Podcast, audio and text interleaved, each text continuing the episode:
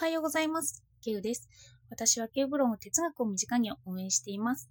主にツイッターで活動しています。Kindle も、あの、今日まで、今日の午前中までが本当に最終ですので、よかったらダウンロードしてみてください。昨日間違えました。すいません。あの、今日は、私が好きなものを尋ねられたということがあったんですよね。そして実際私は美味しいものが好きと言ったとします。これは道後反復になると同時に道後反復にならないということがまあ言えるんですけど、ということを話していこうかなと思っています。よかったらお付き合いください。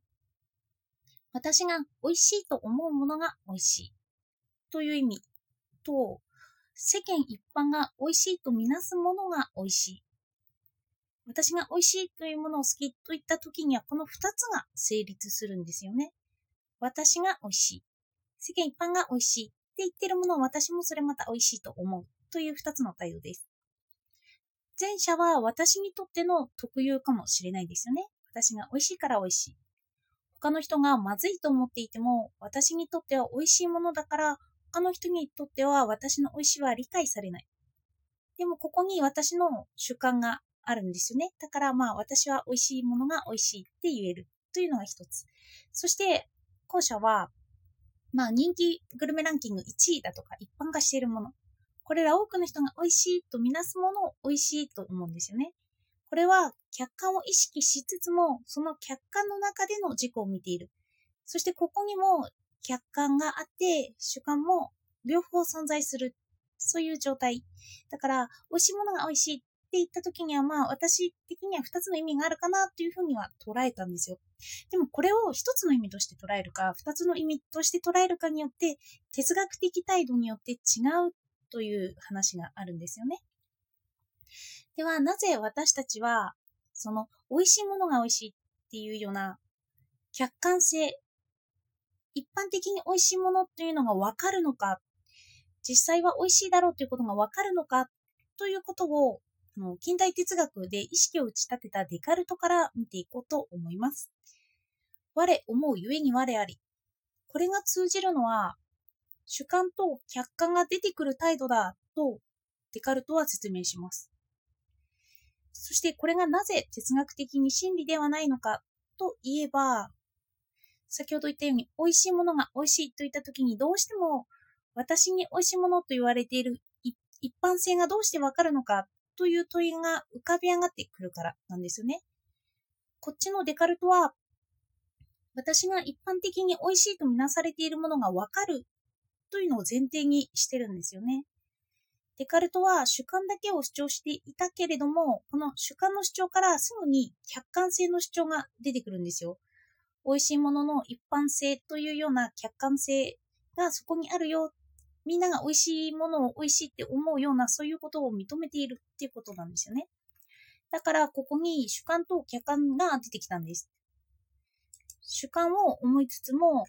客観性という神様を出現させたんですよね。客観性ってデカルト的に言えば神様なんですよ。この場合、その神様である客観も、まあ、疑うことができるから、そのデカルト批判ができるということなんですよね。我思うゆえに我あり。我思うという原因から、結果を言うことができないとする態度。この場合、デカルトが主張していたのが主観だけなので、我思うだけが正解なのではないかという態度だけ主張するなら、まあ、デカルト否定できるということですよね。美味しいがあるだけを主張するなら、まあ、美味しいっていう。私の主観だけですよね。一般性的な美味しいを見てるんじゃなくて、美味しいがあるというようなことです。この主観に対する議論に対して、デカルトは、まあ、神という客観を立てて答えているんですよね。客観がなぜ出てくるのかといったところに、みんながなぜ一般性がわかるのかといったところに神様が出てきます。美味しいものが美味しいと分かるところに神が出てきて客観が成立します。そして意識が発見されたっていうのがデカルトの主観と客観の発生に対してなんですよね。なので、この意識という言葉が成り立つには、この主観と客観を2つ出さなくちゃいけないというのが近代哲学であるんですよね。でもまあ哲学はの基礎を疑っていくので、それはまあまた疑うことができるということなんですよ。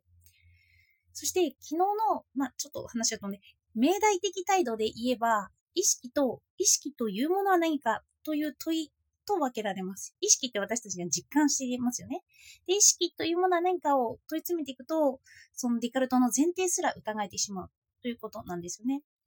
美味しいがある。美味しいものとは何かという問いと分けられるということです。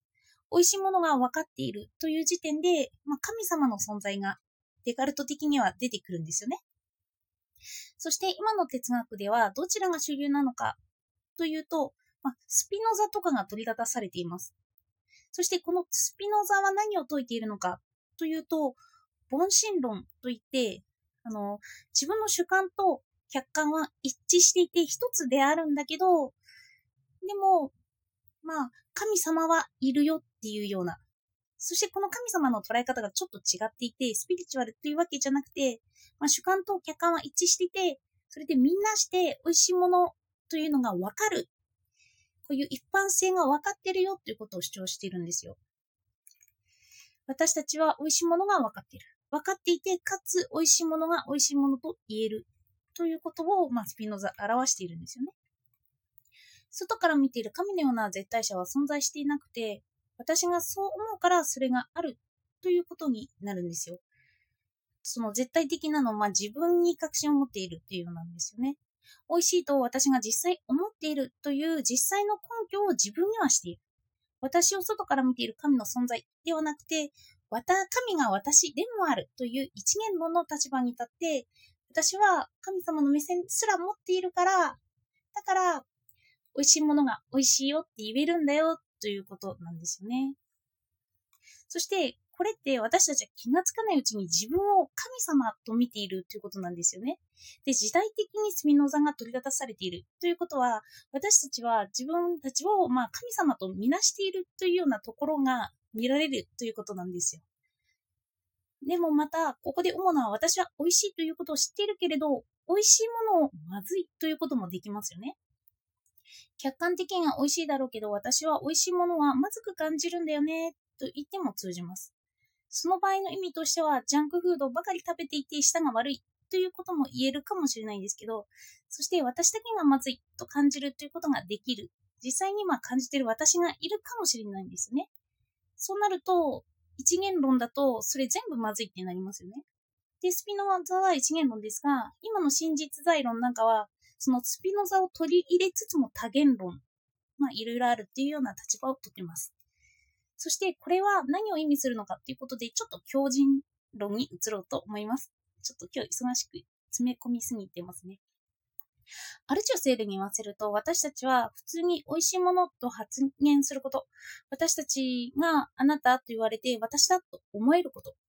ここには疑似意識が働いていて、そこに私たちの異常な想像力が付け加えられているっていうんですよね。その想像力を本当のものであると信じているんです。それを疑わない。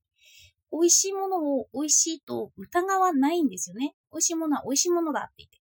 で、論理的に説明していくと、意識という概念がわからなくなるのに、でも私たちは普通に私があると、意識があるって実感してるんです。そしてアルチュセールはこのことを狂気って呼んでるんですよね。